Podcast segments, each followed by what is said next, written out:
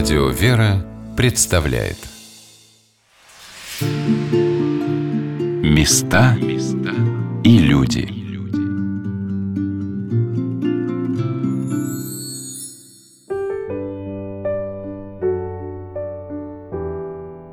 Скажите, кого в наши дни вы могли бы назвать смелыми людьми? Защитников Отечества, государственных мужей, мастеров спорта – для меня самыми дерзновенными и бесстрашными современниками являются люди, которые восстанавливали в России храмы и монастыри. Как же украсилась наша земля за последние 25 лет?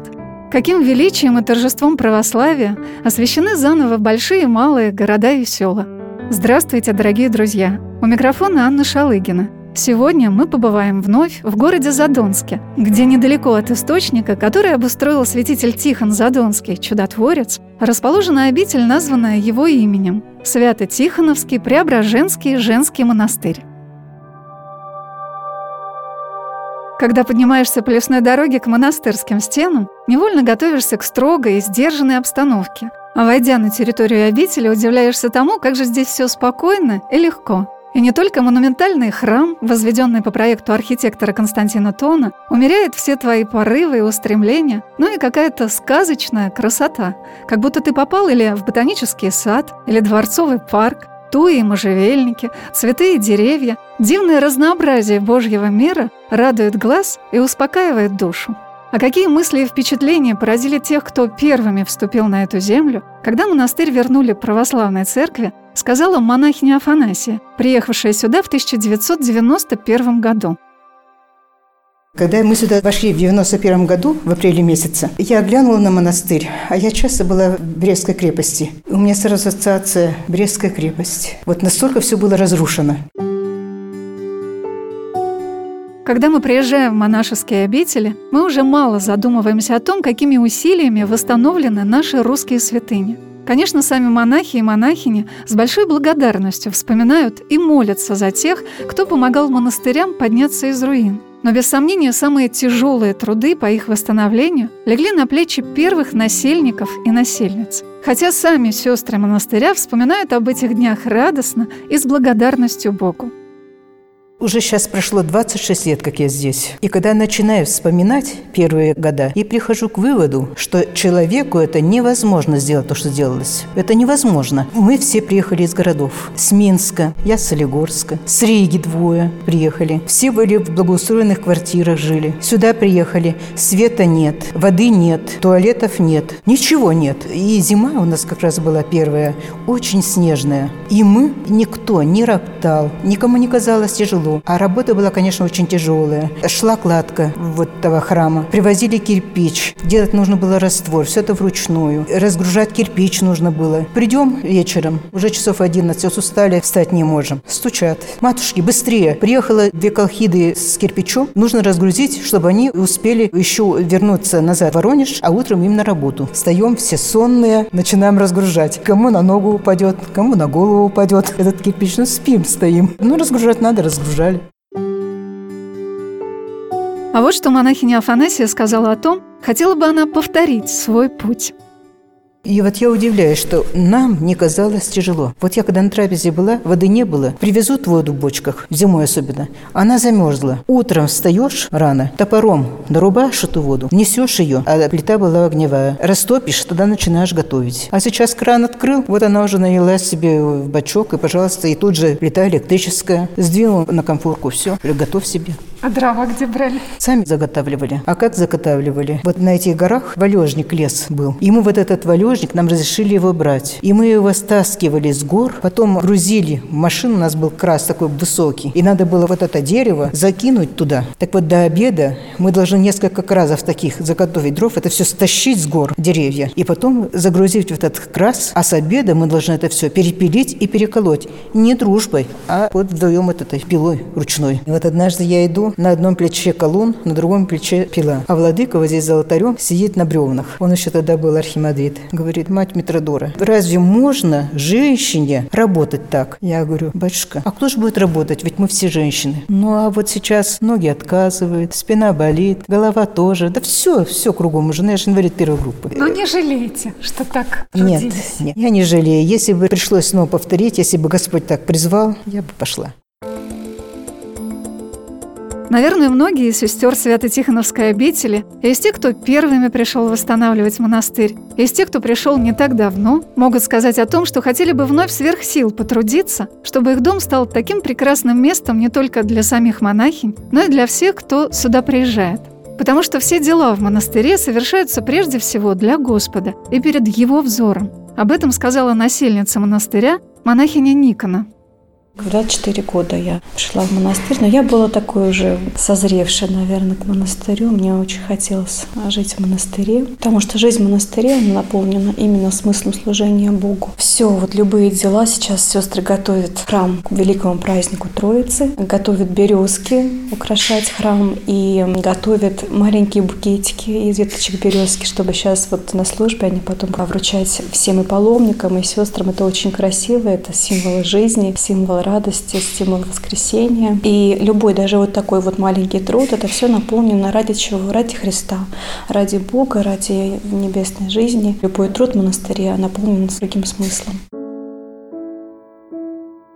Мы стояли в Нижнем храме главного монастырского Троицкого собора как раз накануне праздника Святой Троицы, и мать Никона рассказывала о храме. Это наш Успенский храм, нижний храм, верхний Троицкий, а нижний Успенский. Он очень аскетично выглядит, без росписи и очень любим сестрами, потому что его помогали восстановить сами сестры. И белили, и плиточку клали и так далее. Сейчас здесь мы служим редко, только на Успении, но проходят постриги. Каждый Великий пост, поэтому храм очень любимый. Каждая здесь начала свой монашеский путь, да? В общем-то, да, вот те сестры, которые здесь пострижены, они пострижены практически только здесь. Ну, в Троицком изредка тоже бывают постриги. А на пост могут быть родные присутствовать? Что У нас разрешается, да, и паломники приходят, и сестры, конечно. Какими неведомыми путями Господь приводит людей в монастырь, и какая таинственная, загадочная жизнь скрывается за черными облачениями. Монахиня Никона сказала о том, насколько меняют человека монашеские одежды. Многими святыми отцами постриг относится к восьмому таинству церкви потому что монах получает новое имя, дается очень большая благодать. Одежды по себе скажу, и многие сестры, что одежды очень сильно меняют человека, дают очень большую поддержку внутреннюю. И ты уже чувствуешь себя не принадлежащим миру. Одежда очень много дает именно облачение. В общем-то, суть пострига – это именно в облачении, стрижение влас и облачение в одежды. То есть отдельно каждая одежда, она символична. Отречение своей воли, целомудрие, молитва, все это вручается, все это благословляется, и все имеет свой смысл. И потом уже человек, облеченный в эти одежды, облеченный новой благодатью Божией, он идет по жизни монашеской. Господь его берет на ручки и несет в этом, на этом пути. Мы всегда говорим, что после пострига все сестры, они светятся, как младенцы, настолько виден новый, рожденный новый человек. А уже дальше, конечно, идти очень сложно. Время наше очень такое духовно голодная, наверное, трудно бывает.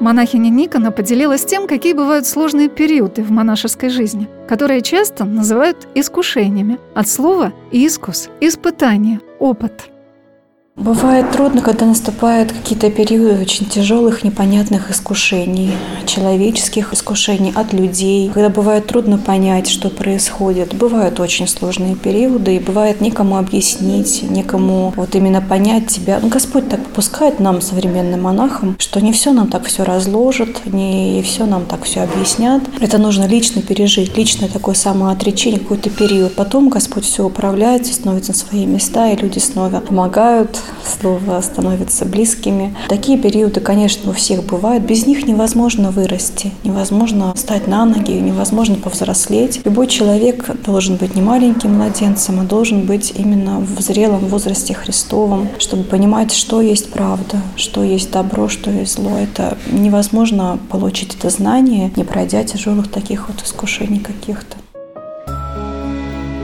Наверное, каждая сестра в обители может рассказать о том, какие случаи удивительной божественной помощи и поддержки сопровождают их на трудном монашеском пути. Одним из больших событий для насильницы паломников монастыре было чудесное событие, связанное с образом распятия Господа Иисуса Христа. Мы стояли в Успенском храме в небольшом пределе, где находится это распятие. Мы стоим около распятия, которое у нас кровоточил в 2000 году. Это был год прославления сонма новомучеников российских. И распятие именно в день всех русских святых, возьмирически просиявших, оно закровоточило. Из-под тернового венца, из-под гвоздей, на глазах у людей, люди очевидцы мне сами это рассказывали, на глазах у людей потекли капельки крови. Они позвали матушку, настоятельницу, это все отерли, кровь снова выступала. Вот такое было знамение. А вот что рассказала об этом удивительном событии монахиня Афанасия, которая при этом присутствовала. У нас еще не были восстановлены дома жилые для паломников. И паломники у нас ночевали на колокольне. Там у нас храм есть преображение. Он еще тоже находился в стадии восстановления. На скорую руку мы его немножко так сделали, чтобы можно было первую службу там проходили. Первый посреди там проходили. Там жили паломники. Этот крест батюшка поставил туда. У меня было послушание церковной лавки за свечным ящиком. Прибегают паломники и говорят, матушка, у вас крест кровоточит. Говорю, как же может он кровоточить? Наверное, мироточит. Матушка кровоточит. Я побежала туда. Смотрю, правда, по волосам, по челу, где шипы. Наша матушка Егуменя была еще благочинная у нас. Я пришла к ней говорю, мать Зинона, крест кровоточит. Она говорит, да, так не может быть. Я говорю, ну иди посмотри. Поднялись с ней снова. Она увидела и говорит, сестры, идите принесите новые платочки. И мы, конечно, уже эти платочки все разорвали, и все прикладывали эти платочки к Господу. И все паломники, которые у нас жили, и экскурсий было много. Все прикладывали платочки. Сегодня на волнах радио «Вера» мы знакомимся с одним из больших женских монастырей в России, расположенным в городе Задонске, Свято-Тихоновском Преображенском женском монастырем. История создания этой обители связана с именем великого русского подвижника, святителя Тихона Задонского, чудотворца – Напротив монастыря в лесной чаще, недалеко от реки Проходней, реки Дон, епископ Тихон нашел родник. Он любил приезжать сюда, обустроить источник, накосить травы для своей старенькой лошадки, побыть в уединении, и молитвами угодника Божия это место стало святым, а вода – целебной. В середине XIX века настоятель Задонского мужского монастыря архимандрит Серафим, желая сохранить эти земли для богомолья, приобрел их в монастырское пользование, обустроил заново колодец, поставил дубовый сруб, а на пригорке напротив поместил пасеку и поселил нескольких пожилых монахов, построив для них деревянные кельи. Вот что рассказала об основании монастыря насильница обители монахиня Кассиана – чем интересен наш монастырь и как он возник? Святитель Тихон Задонский, когда жил на покое в мужском монастыре, он любил уединяться для трудов сам же он происходил из простого сословия, и детство было так трудно, что святителю приходилось и огороды копать. Он любил поработать физически, а еще на него нападало уныние, а святоцы говорят, что одно из средств борьбы с унынием – это труд, физический труд. И святитель Тихон говаривал своему келейнику часто, был у него келейник Василий Чеботарев, он говорил, Василий, запрягай старика, так звали лошадь святителя Тихона старенькую, поедем, кровь разгоним. И вот в эти места, где стоит наш монастырь, уединялся святитель Тихон для трудов молитвы и богомыслия. Труды это были какие? Он траву косил, дрова рубил и устроил здесь источник. Когда мы говорим о том, что святитель Тихон выкопал этот источник, нужно отметить, святитель Тихон не копал его специально. Он просто находил родники и их расчищал, обустраивал. Вот этот родник наш, он был излюбленным местом святителя Тихона. Он его расчистил и по преданию даже сделал небольшой колодец, выложил и по преданию даже построил небольшой сруб часов часовенку над ним. Но документов, подтверждающих этот факт, у нас, к сожалению, нет. Это место, такое живописное и уединенное, привлекало братью монастыря для сугубого молитвенного делания. Многие, особенно пожилые монахи, просили у нового настоятеля обители архимандрита Дмитрия отправить их в монастырский скит. Уже в 1865 году в скиту был возведен храм, тоже удивительным образом связанный с именем святителя Тихона. Это был деревянный храм, перевезенный из села Гнилуши, который епископ Тихон освящал, возглавляя Воронежскую кафедру.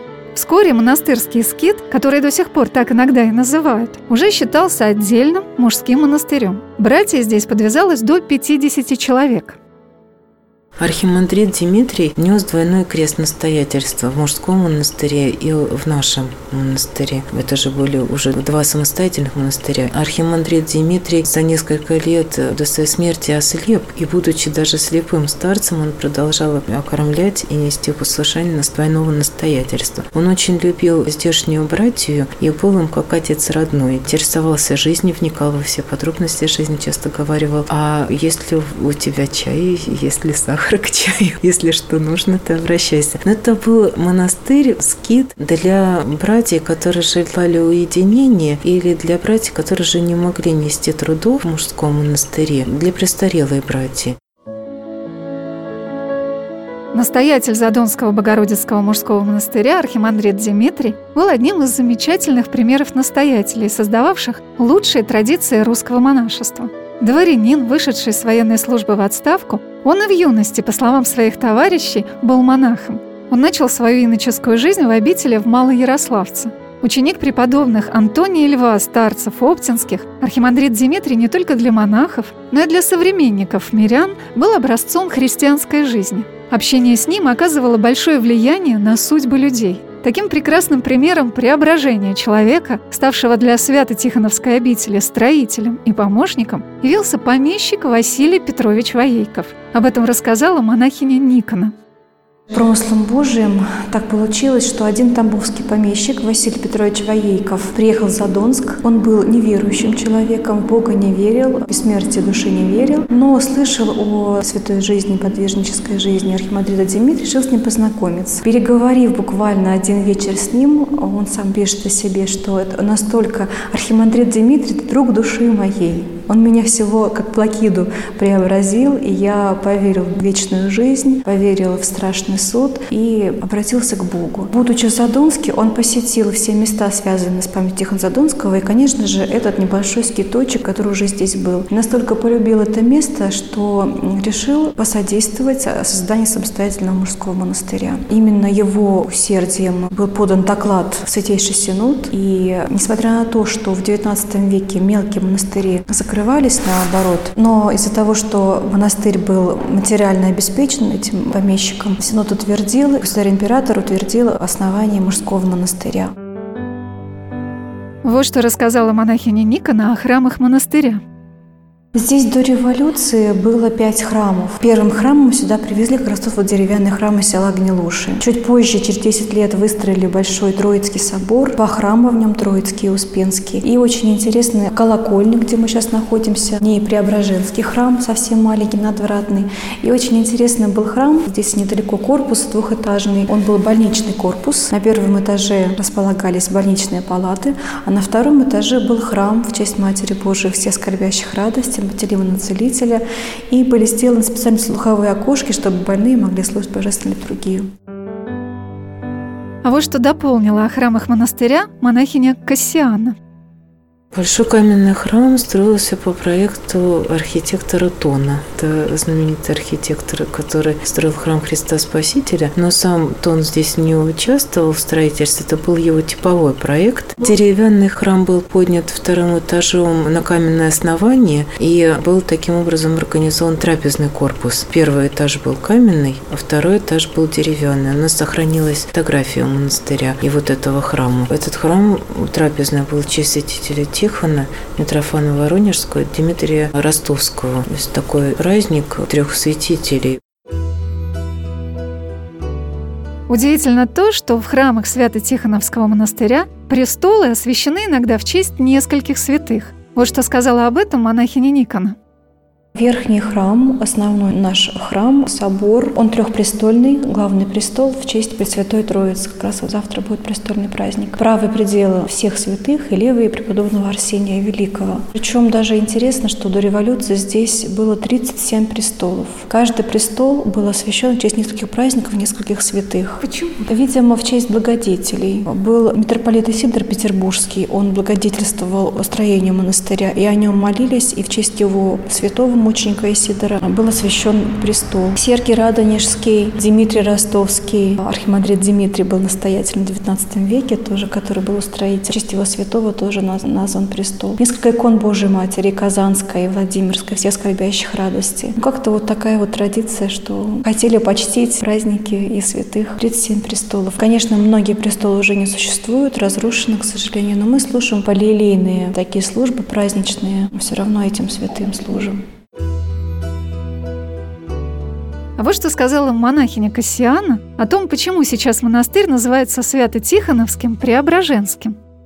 Потому что, когда пришли сестры восстанавливать в 91 году монастырь, храм был разрушен. Помещений для службы не было. Единственное пригодное помещение – это было помещение на колокольне. Колокольня тоже была снесена пополам. Но вот это помещение, оно сохранилось. Туда сварили металлическую лестницу, сделали иконостасик фанерный. И в 91 году, 19 августа, отслужили первую литургию на преображении в Преображенском храме. Вот это событие сыграло роль.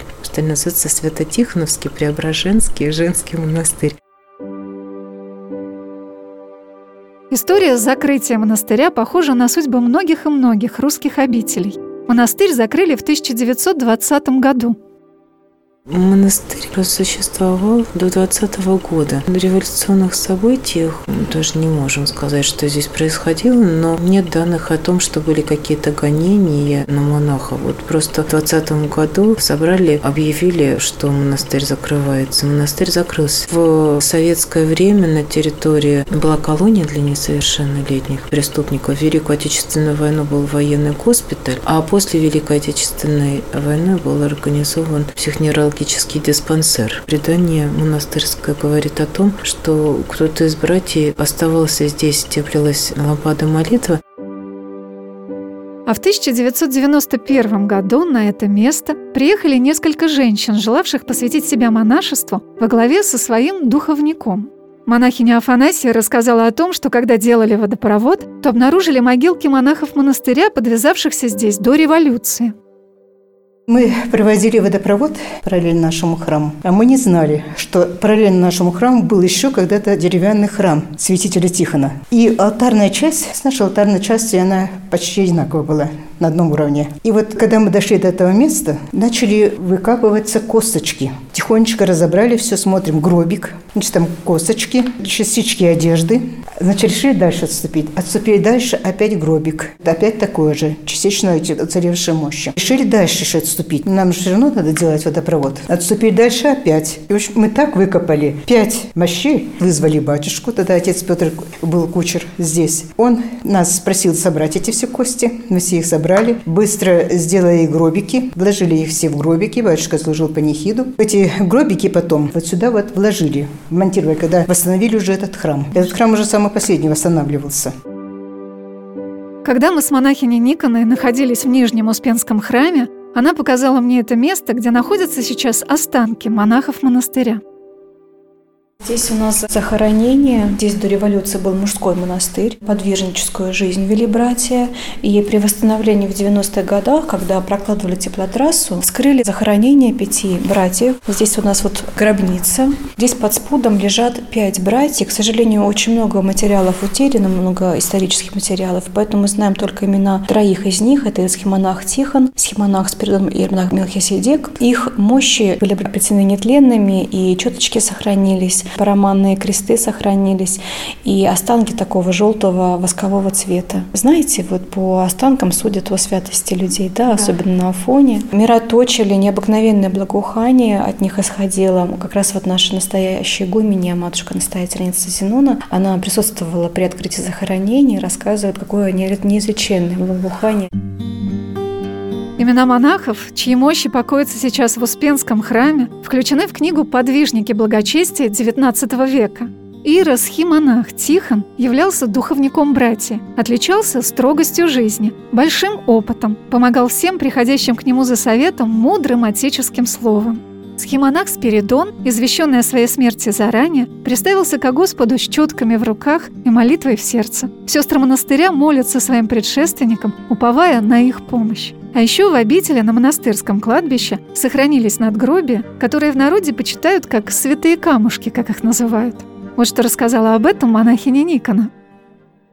У нас даже рассказывают такую историю. Здесь были захоронены под алтарем благодетели, священники, епископы. И в советское время на территории был психоинтернат. И немножечко дальше от алтаря там есть кладбище. Они раскопали одну из могил и достали совершенно нетленные мощи нетленном облачении. Митра, панагия, все это присутствовало. К сожалению, конечно, это было советское время, и врачи, куда они дели это все, мы не знаем, можно только догадаться, а останки куда-то закопали, куда мы точно не знаем. Но у нас на кладбище есть почитаемые надгробия. Многие люди к нам приезжают и спрашивают, где у вас тут святые камушки? Потому что пошло такое поверье, что вот в Задонске есть там святые камни, от которых исцеление. Это не камни, это надгробия чьи-то. Вот может быть вот того подвижника, того священника, от которого были исцеления на самом деле. И бесноватые исцелились дважды. Мы зафиксировали эти случаи. И многие люди рассказывают об исцелениях, того, что какие-то заболевания. А я однажды, я веду сайт монастырский, у нас есть сайт, и искала какую-то информацию о монастыре. Наткнулась на какой-то даже не липецкий сайт, и один мужчина рассказывает именно о нашем монастыре, рассказывает такую историю, что я был еще не крещенный, очень меня сильно болела поясница, и я заехал приехал в Задонск, мне сказали, что вот есть там такие святые камушки. Я приложился, и когда уже отъехал далеко-далеко от монастыря, понял, что у меня совершенно ничего не болит в пояснице. И с тех пор, говорит, я не болею, я крестился, очень благодарен, что вот так меня направили в этот монастырь. Свято-Тихоновский Преображенский женский монастырь целый день наполнен паломниками. Все время подъезжают автобусы и машины, люди вереницей заходят в храм, а затем устремляются в башню монастыря, где устроена часовня, которую называют кельей святителя Тихона. У нас есть часовня. Это одна из башен, юго-восточная башня монастыря, в ограде монастыря. Часовенка, которую мы называем келья Тихона Задонского. Одно из его излюбленных мест – это был наш источник. Он источник нашел, окопал, обустроил и любил сюда приезжать. И в память о том, что где-то здесь была его времяночка, шалашик, где он укрывался от дождя и писал свои сочинения, как раз и вот устроена наша часовенка, келья, где люди могут помолиться, читать о акафисты. В часовню друг за другом заходили люди, и мы пообщались с некоторыми из них. Откуда вы приехали? Мы приехали с Воронежа. А что это, паломническая поездка? Да, у нас, у нас знаете как, мы празднуем 8 июня День социального работника. Это наш профессиональный праздник. И нам галерея Чужого дарит такую поездку паломническую. И мы вот едем по святым местам в праздник в свой. Вы первый раз в этом? Нет, не первый не раз. Первый Я раз? здесь, по-моему, третий раз уже. Очень нравится. Ну а как-то да. можете вот охарактеризовать, чем этот монастырь особенный? Что у вас здесь Да, благодать здесь Божья всегда присутствует. И очень здесь легко здесь. Служба соцзащиты города Семенова. У нас профессиональный праздник 8 июня. Ну вот сегодня выходной день, и мы решили посвятить этому дню посещение монастырей, для того, чтобы наша душа как бы отдохнула, раскрылась навстречу Богу, чтобы у нас в этой жизни было как-то вот, ну, что-то светлое, что-то радостное. Часто ездите? Да, в паломнические поездки часто в Дивеево, в Гаденово, к Животворящему кресту Господнему, к Матронушке в Москву. Это что вот особенное в нем есть вот для вас? А вы знаете, как, наверное, Тихон Задонский не вот здесь молился, это место выбрал, потому что тут какой-то особый покой. Особенно как этот вот настрой душевный, необыкновенный. То есть не просто так он это место выбрал. Вот это ощущаешь здесь, когда находишься. В Свято-Тихоновском монастыре много особенного, свойственного только этому месту. Сестры готовились к празднику Святой Троицы, и в храме уже стояли большие, очень ровненькие, устремляющиеся под купол березы. А рядом с аналойной иконой Пресвятой Троицы расположились букеты цветов, которые можно было сравнить разве что с новогодними елочками, которые стоят в домах на праздник. Такие они были большие и красочные. Как же изысканно монахини украшают свою обитель, принося ко Господу все свои лучшие дарования и умения.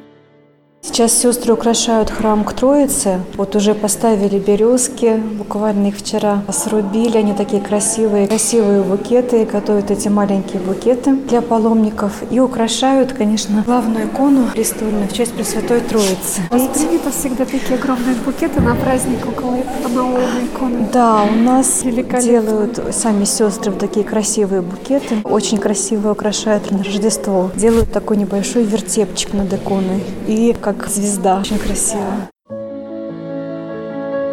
А когда началось праздничное всеночное бдение, и храм наполнился народом, я с огромным наслаждением слушалась эти чистые, ясные голоса монахинь, посвятивших свою жизнь служению Богу. И могу сказать, что так поют только в русских монастырях.